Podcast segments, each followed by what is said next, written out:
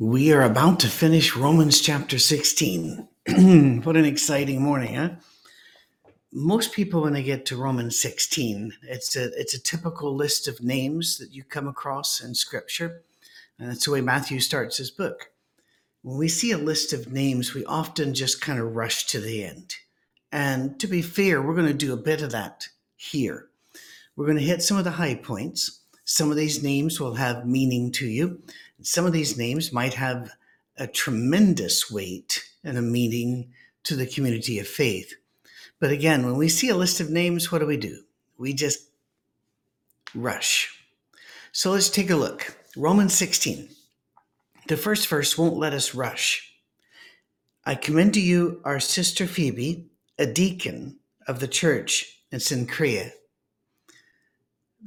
uh, a little pop quiz here. Uh, many of you that are watching every week are devoted Bible students. That's why, uh, while we may have thousands each week with our worship, we generally get three to 400, 500 on a good week here at the Wednesday.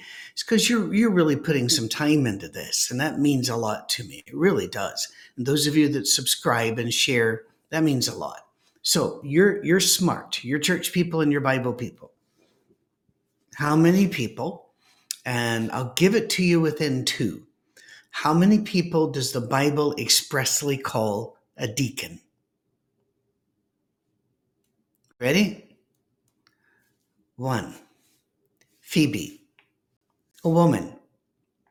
And in fact, the words used here are generally used in Paul's time as not only a servant of the church, but as she brought the book to them, it would indicate that she was the one that read the book to them. Women have always had public positions in the early church. They were slowly over time quashed, and a couple of verses used to indicate that that's what God wanted at all times and all places. But if you look in the New Testament and you look at all as a totality, as a gestalt. You're looking at all of it. You see that women were in very important positions, and they, they preached alongside with Philip. He had four daughters that preached with him. There, well, we, we don't want to get ahead of ourselves on another one yet, but just say that Phoebe was a very important person.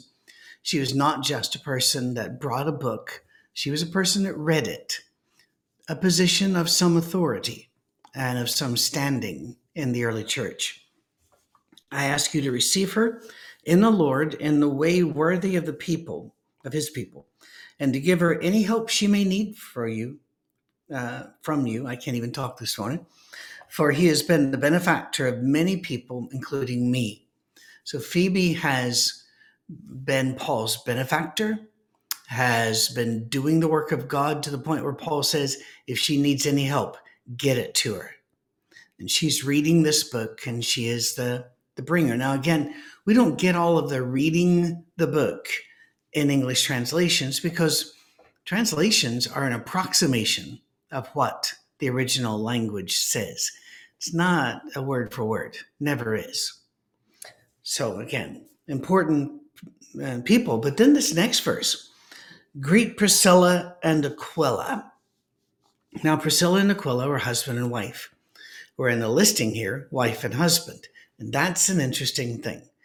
We first come upon them, and Aquila's name is mentioned first, which in, in the first century, whose name was mentioned first and then second and then third was hugely important. It showed status, it indicated to everybody in the room what the status was. So we find the husband and the wife, Aquila and Priscilla. we find them teaching uh, Apollos. We, we, we find them teaching others, and suddenly, very quickly, the order changes. And from then on, Priscilla and Aquila. And Priscilla then is the uh, the main teacher of the two. And it says here, um, they're my co-workers in Christ Jesus. They risked their lives for me. Not only I, but all the churches of the uh, the Gentiles are grateful to them, greet also the church that meets at their house.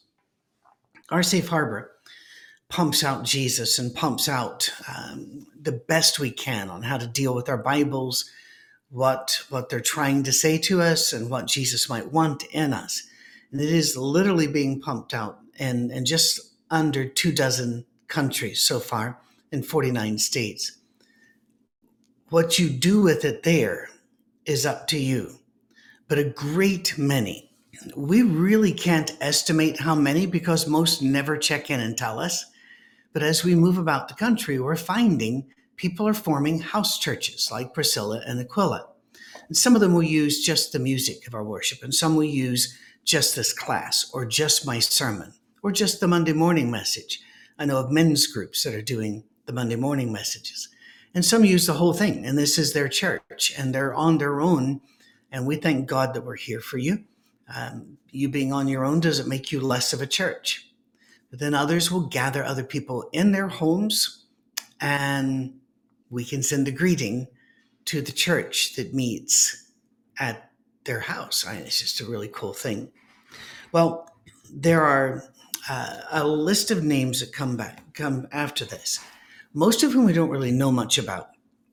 So, what we can say is this they were important to Paul and important enough to, to list, and they're called my dear friends. Uh, they're called, the fidelity has taken, uh, has stood the test.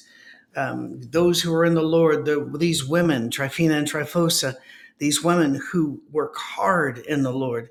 My dear friend Persis, another woman who's worked very hard in the Lord he really stresses the women that work hard in the Lord and who have been his co laborers. And he mentions in verse 7 Andronicus and Junia, my fellow Jews who have been in prison with me, they are outstanding among the apostles.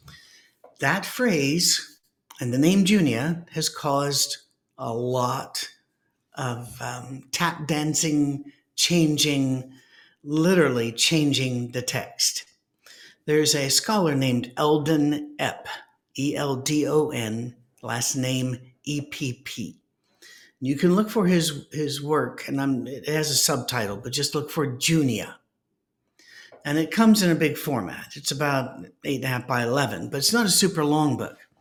Now there are a lot of scholarly things in this because he is a scholar, but you don't have to be a scholar to really see what happened to Junia. In the early writings of the church fathers, these were the great church leaders. Uh, at, after the, the canon had been spread about, but not settled by any stretch. These are Clement and Origen and such. You find many of them saying there is no doubt that Junia was an apostle and her work was blessed by God.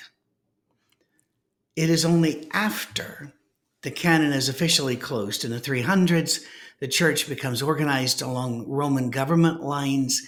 That's when Junia becomes a little bit more of a problem, but she doesn't go away.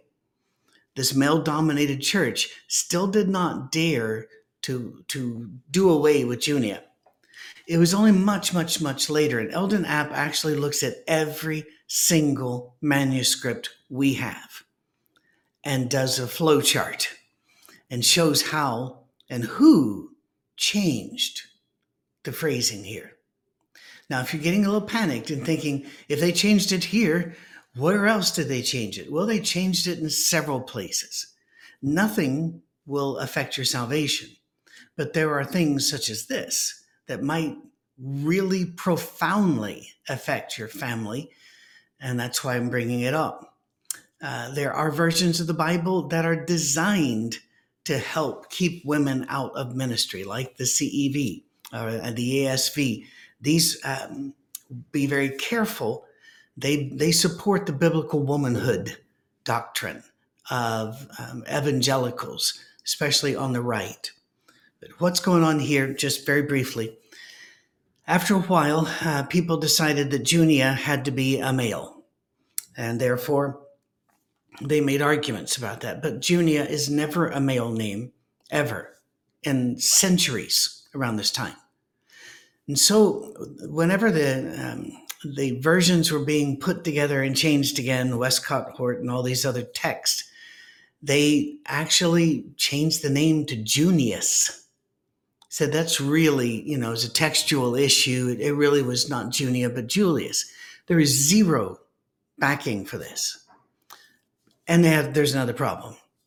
The form that they used for Junius, that's never been a male's name either. Junia is a female name and esteemed among the apostles. Uh, that phrase, and I'm going to admit, I, I have to admit, that phrase is ambivalent, but the early church leaders took it to mean that she was an apostle and highly esteemed in the group of the apostles.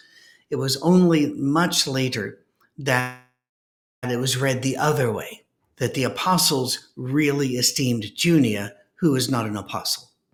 See how confusing this is? When I was a boy, I was told that any honest people, any honest person could read the Bible and know exactly what it meant because it wasn't hard. And I listened to an elder's wife uh, scold a, a, young couple who were struggling with a passage that is ambivalent, is difficult, and does seem to contradict other uh, other passages. And the elder's wife just looked at him and said, "God wouldn't give us anything hard to understand." And I'm going, have you read the book? Of course, it's hard to understand. And that's why, even at my advanced age, I am reading constantly. I'm reading uh, as much as I can from the scholars of the era. And if I, but you know, one of the first things I do, those of you that listen on Monday mornings would be able to figure this out. I go to the bibliography to see who their sources, who they checked on. And if it's all people in their genre, this isn't going to help me. I need somebody that wrestles with the evidence that they don't like, as well as the evidence that seems to back them up. All right, moving on down. Uh, greet one another with a holy kiss. Well, there's something we don't do. And when I was growing up, they got out of this by saying, well, the word kiss meant touch. And so this could be a handshake. This could be a pat on the shoulder. Uh, no, not really. It can mean an embrace, but most often it meant the kiss on the cheeks, which is still very common and not looked on as in, as odd outside of, I would say, the, the West, which has been influenced a lot by Britain because that British concept of stip, you know keeping your distance that started uh, there, not here. But in that same passage, all the churches of Christ send greetings. And I was part of a religious tribe for a long time that said that's the God given name for the church. And if you have any other name for it, then that didn't come from God. Several issues there, uh, big issues. One, God never said this was the name of his church. Two, there are other names the way, uh, the Church of the Firstborn, the Church of God, the Assembly of the Saints. There are many other names given. But here's the biggest one Churches of Christ is a phrase with a meaning that has remained consistent throughout time. In fact, the Catholic liturgy will talk about the churches of Christ because the word Catholic and the phrase churches of Christ mean exactly the same thing and that is all believers universally. All believers. That's why it was called the Catholic Church because it was the church for all believers. That's that's what they were branding it. And in the early days of that religious tribe I mentioned a while ago, uh, Alexander Campbell, Barton W. Stone, Raccoon John Smith, and all of those, they wrestled with names. And uh, Alexander Campbell wanted us to be called disciples of Christ which is another name given in scripture for the church. But Stone and others wanted to be called churches of Christ because that expressly meant this is not a new denomination. All believers are our brothers and sisters. Well, that tribe quickly narrowed and changed all of the meanings of that after the American Civil War. And then they latched onto this as proof that this is what God wants us to call our group. There is zero evidence, give it no credence. This is just Paul saying, all the believers in Christ unite, hug each other, you know, hug it out, kiss it out, whatever. And then even leaps into warning about anybody who might divide us and say our group's better than your group or the like. He goes, I urge you, brothers and sisters, to watch out for those that cause divisions and put obstacles in your way that are contrary to the teaching you have learned. What have they learned? The book of Romans. It's very unlikely that they got to read any of First or Second Corinthians or the book of James or others that we've had a good look at because those hadn't been out very long and they weren't sent to Rome. This was sent to Rome. So this is what they would know. They would also know some Jesus stories because the Jews that went there would be taking Jesus stories with them. He says, Watch out for those who teach anything contrary to this, keep away from them. For such people are not serving our Lord Christ, but their own appetites. By smooth talk and flattery, they deceive the minds of naive people. Everyone's heard about your obedience, so I rejoice because of you but I want you to be wise about what is good and innocent about what is evil. A, a very Semitic phrase. Uh, the Greeks did use this as well, meaning, you know, don't. I'm, I'm not going to go into detail about what, how, and why they do wrong. Your business, your job, is to do right. That's what that phrase means.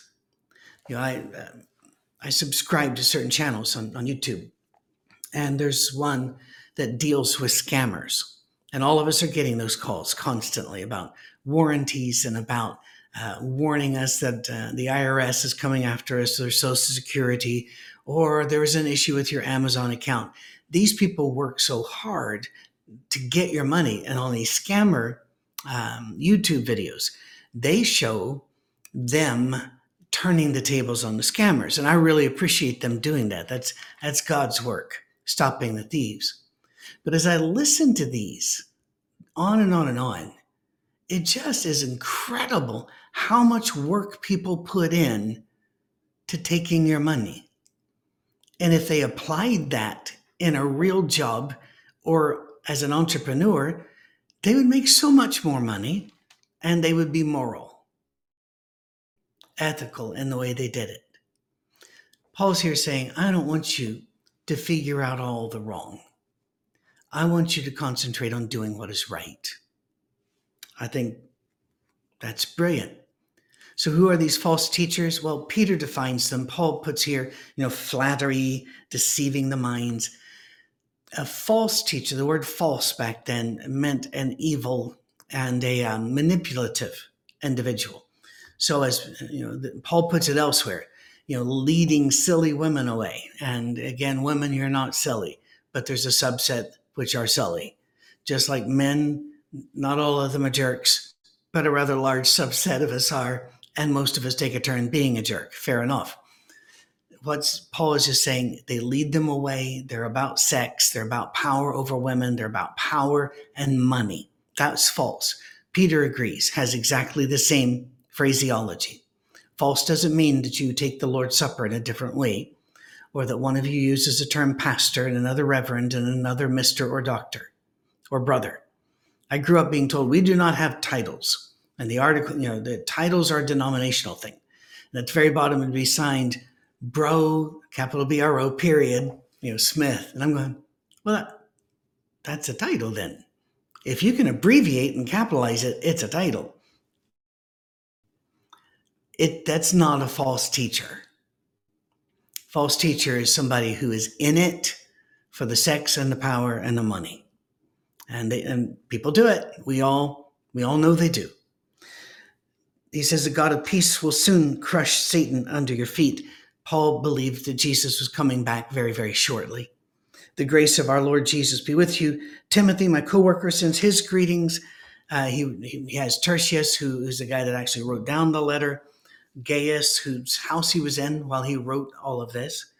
And then he does the blessing at the end. I always love Paul's blessings. Now, to him who is able to establish you in accordance with my gospel, the message I proclaim about Jesus Christ, in keeping with the revelation of the mystery hidden for long ages past, but now revealed and made known through the prophetic writings by the command of the eternal God so that all the Gentiles may come to the obedience that comes from faith. To the only wise God be glory forever through Jesus Christ. Amen. And I could pull that apart for you, but who would want to? It's a great blessing. He's just wrapping it up, saying, All right, Jews, the Gentiles are your brothers and sisters. Gentiles, the Jews are your older brothers and sisters. Get along now, because that was the eternal plan of God, was to bring us all, all of us, into this same lovely family. Now, where do we go next? Well, here we have quite a bit of choices to make. We are roughly around the year 60 AD, 60 AD. And several books are now going to be written. One of the reasons why we have this burst of books is um, the death of the apostles. It's rather like today a World War II veteran is hard to find. We're losing them every day. And we're, we're losing our Korean War veterans. These are people that will take many of their stories with them to the grave. And so, what do we do? We try to get the story down. I, I've lost count. The number of people I've had talk to me say, My dad would never talk about what happened in the war until the last month of his life. And then he chose this one confidant and told the stories. Well, Jesus has been gone now for about 30 years. We do not know Jesus' age when he was crucified. People try to do the math through the Gospels, but we're not given a starting point. We're told when he was about 30, he started his ministry. So it's been about three decades since Jesus ascended to heaven. Many of the first generation are passing now because 45, 50, that was considered old.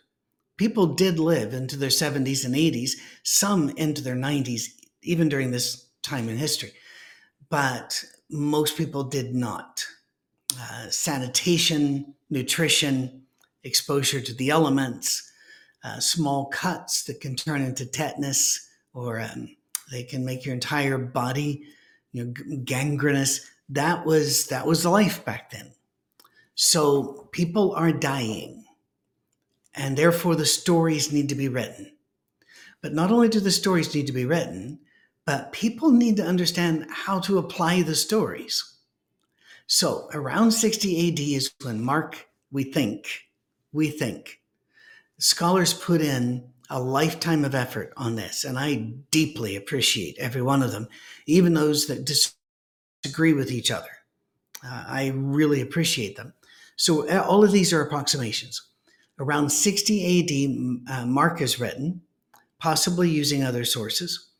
Uh, and then we have Luke written, which is uh, very much uses some of the same sources as Mark, but also did some face to face in person history because he will write down things such as this is what Mary thought when she heard this, and this is the prayer that Mary said.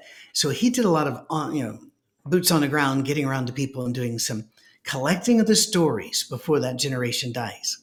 In fact, that's exactly what he says he was doing as you open the book of Luke. We also have other books written. Um, Philemon happens around this time. Philippians happens around this time. Colossians, probably around this time, as Paul is in this letter writing burst. But one of the letters he wrote is where we're going to go first, not because I have any evidence that out of all of these, this is the one started or finished first. It's merely that when you have a clump, you got to pick one. So we're going to go to Ephesians. Ephesians is an amazing book. I mean, you know, you might be saying, well, you're a minister, you think they're all amazing. You know, um, in their own way, yes, but I would recommend it, uh, or rather, I would venture to say that Ephesians is perhaps more practical and helpful to us on a normal basis than the book of Jeremiah. However, the book of Jeremiah is an interesting book. So they're all interesting, they're all fascinating, but some of them are more appropriate for different stages in our lives and in our development. Ephesians, as usual, he does his introduction, Paul, an apostle of God by the Christ Jesus, by the will of God.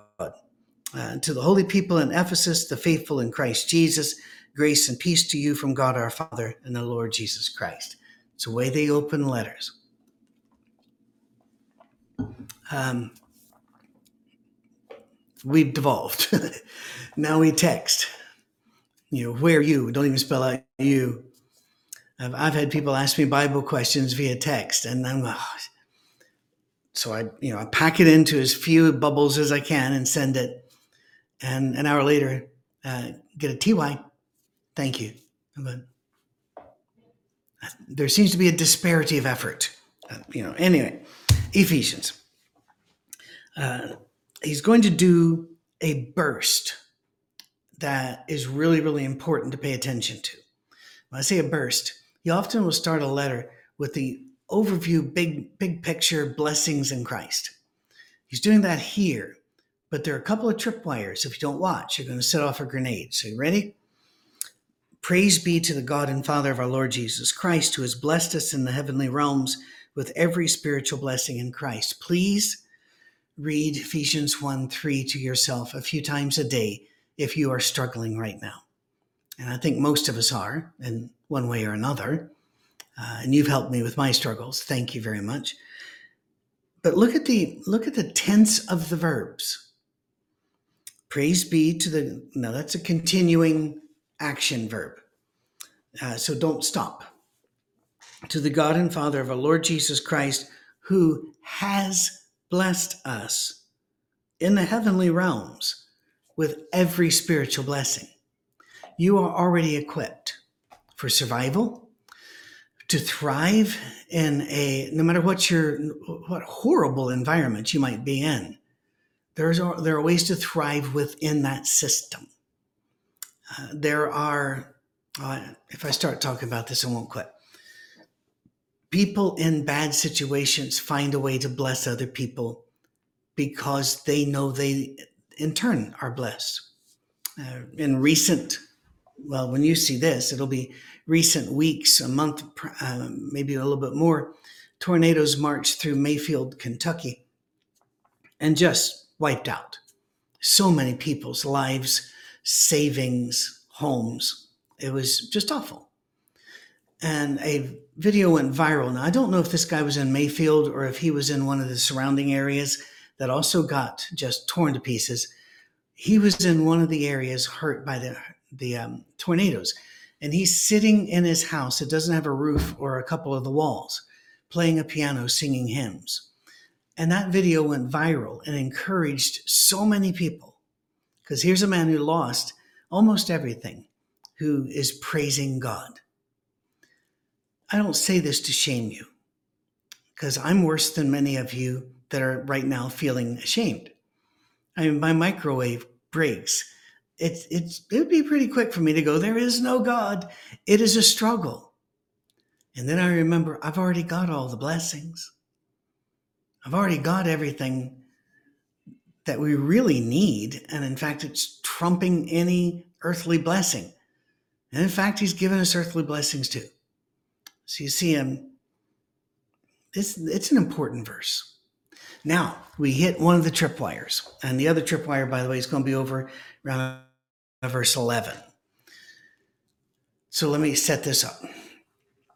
There is a view called Calvinism that comes from John Calvin. He was one of the great early first leaders in Protestantism. Uh, he, he ran the city of Geneva in Switzerland.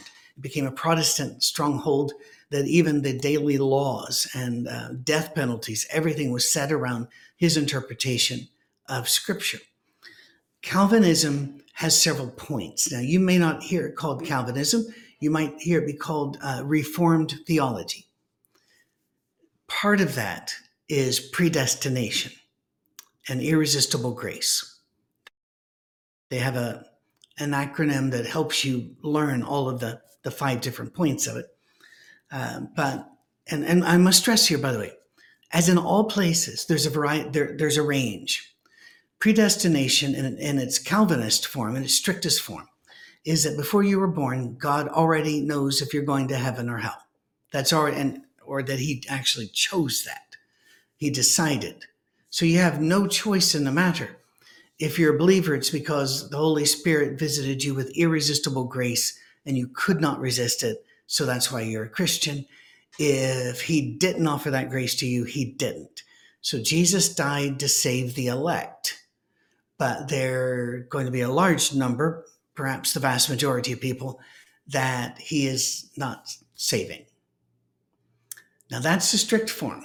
There are looser forms, but they all come down to this to the point where if you become a strong Christian and down the road you get some questions, a tragedy hits your life, a child dies. I hate to bring up horrible examples because I know some of you will have just experienced those things. And you drop away from the faith. What's going to happen? Calvinists will say, well, they never really had the faith, or they wouldn't have been able to drop it. They get their doctrine from several places. But let's take a look at some of these words, okay? Starting at verse 4. He chose us in him before the creation of the world to be holy and blameless in his sight. We're, he is watching us. We're trying to be holy and blameless. But as we are his children, he sees us better than we are because he chooses to. In love, he predestined us to adoption to sonship through Jesus Christ in accordance with his pleasure and will. Adopted us. Now you go over here to verse 11. In him also we were chosen, having been predestined according to the plan of him who works out everything in conformity with the purpose of his will. You might want to circle will. Those two passages, taken with, with a variety of others, could lead you into Reformed theology slash Calvinism. I, I would ask you to be very careful, though, because there are other words in these verses. He chose us before the creation of the world with his pleasure and will. Verse 11, for the purpose of his will.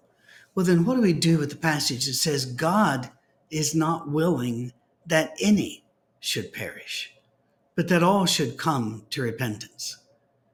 We're going to have to wipe that verse out because God's will here, they're saying, is only to save a small group, the elect, where God, when he's talking, is always talking about the world. He's always talking about the greater. And also, did you notice when he says that God is not willing that any should perish, but that all should come to repentance? He doesn't say that all will respond to the irresistible grace and repent because it's not like they had a choice. No, he says, I that they come to that. Jesus said, Whosoever will may come. He didn't say, Some of you are going to be chosen. So, how do you read this then? God made up his mind before we were created to save us and to love us and to view us as holy and blameless. That's when the, the weights fall off the shoulders and you go, Whoa. Why turn this into a he chose some of us, might not be you. That's uh, come that's unnecessary. That did not have to happen. Doing all this, verse 6, to the praise of his glorious grace, which he has freely given us, not selectively, freely. In him we have redemption through his blood, the forgiveness of sins, and according to the riches of God's grace that he lavished on us.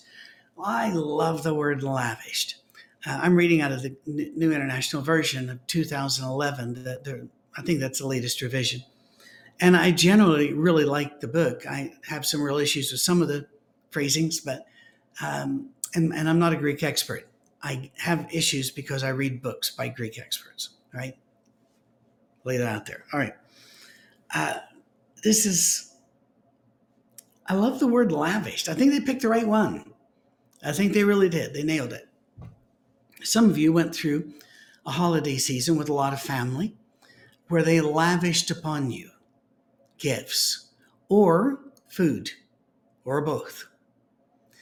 I, I don't really ha- have the experience of growing up in a house where the mom was always going, You need to eat more, you need to eat more and that may be a myth that that's what Jewish homes and Italian homes are like. And I'm sure there are variations anyway. but I have been in homes where I've said, you know, just a little bit, and, and they're going to lavish it on me. And they're already getting the Tupperware out to put extra in for me to take home. And then dessert comes and they lavish it upon me. That's that's actually entirely appropriate if ever I'm around you. Lavishing dessert.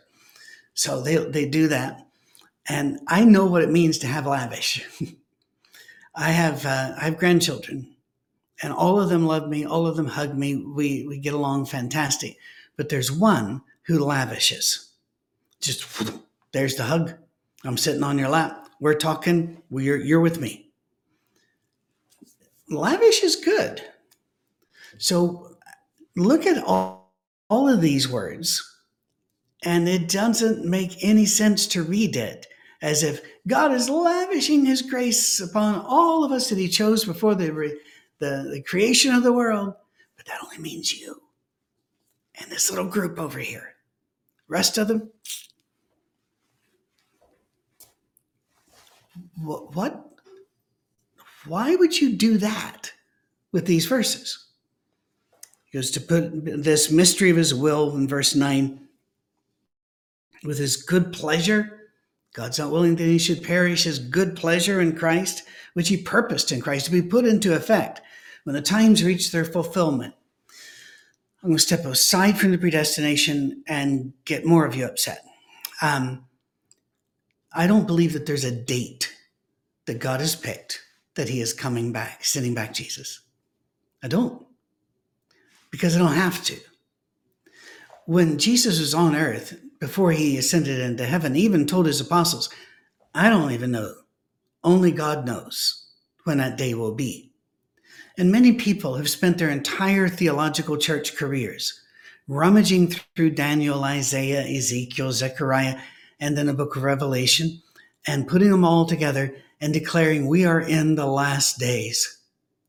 In fact, any survey of history you would like to undertake, you will find that every single generation found some date or some set of signs saying, that's it. This is the last days. We're living through, it seems, the song that never ends about COVID and variations, and people have divided over it and the like. And I'm not taking stands on that because that's not my job. I talk about Jesus stuff. However, here we are in a difficult time, and we wonder, well, when's it going to be over? Well, there's not a date. There's a set of circumstances, whether it is just learning to live with it or taking four boosters a year. There, we don't know the time. That's what they're all saying. And some people then say, well, it's time to stop. And, and I understand all the emotions behind this. Uh, I really do. There's not a date. They made a horrible decision to, to make a date with the two weeks to flatten the curve thing. And that's been used ever since to beat them up. So let me use a different one. I'm not going to talk about my daughter. I'm just going to say this is my daughter in the story because my daughter actually never really worried about dating. Uh, never put much energy into the getting to date stage. Uh, and she ended up marrying uh, one of the first people she ever dated. And he's a fantastic fella, just miles better than me in every way. And I don't say that um,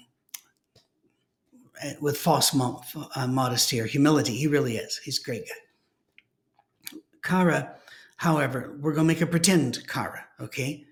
What if she came up to me and she was 14? She goes, Dad, uh, John and Joe and Sarah, we're all going to go to the movies. And I notice it's an equal number of men and women. And I say, Is this a date? She said, Well, you know, I, will say, You're not ready for a date. You know, I, they can go out as a clump, but you have to stay as a clump. In other words, I want, I want, I want grapes, not dates. How's that? I need the clump well, if she'd been 15, I, I want to, you know, Fred over here wants to take me to the movies. And, and I'm going, I don't think you're ready. And often, I would say most of the time, a child will say, well, when? And they're looking for a date certain. But there's the problem. if you give them a date certain, you may very well regret it because they may get to that date and still not have the mental, emotional, and spiritual equipment to move forward. So instead, here he says, when the times reach their fulfillment, when God sees it's the right time for him and for us, that's when Christ will come. But it is not set. And people that try to set dates have always failed in every circumstance except for those who are setting them in the future today. And they will fail because dates, that's it's not dates. It is God's decision. He's ready and we're ready. The times of the fulfillment. In him, we already read this. We're also chosen. God check. We're gonna we're gonna end this very quickly. Thank you for hanging in 40 minutes.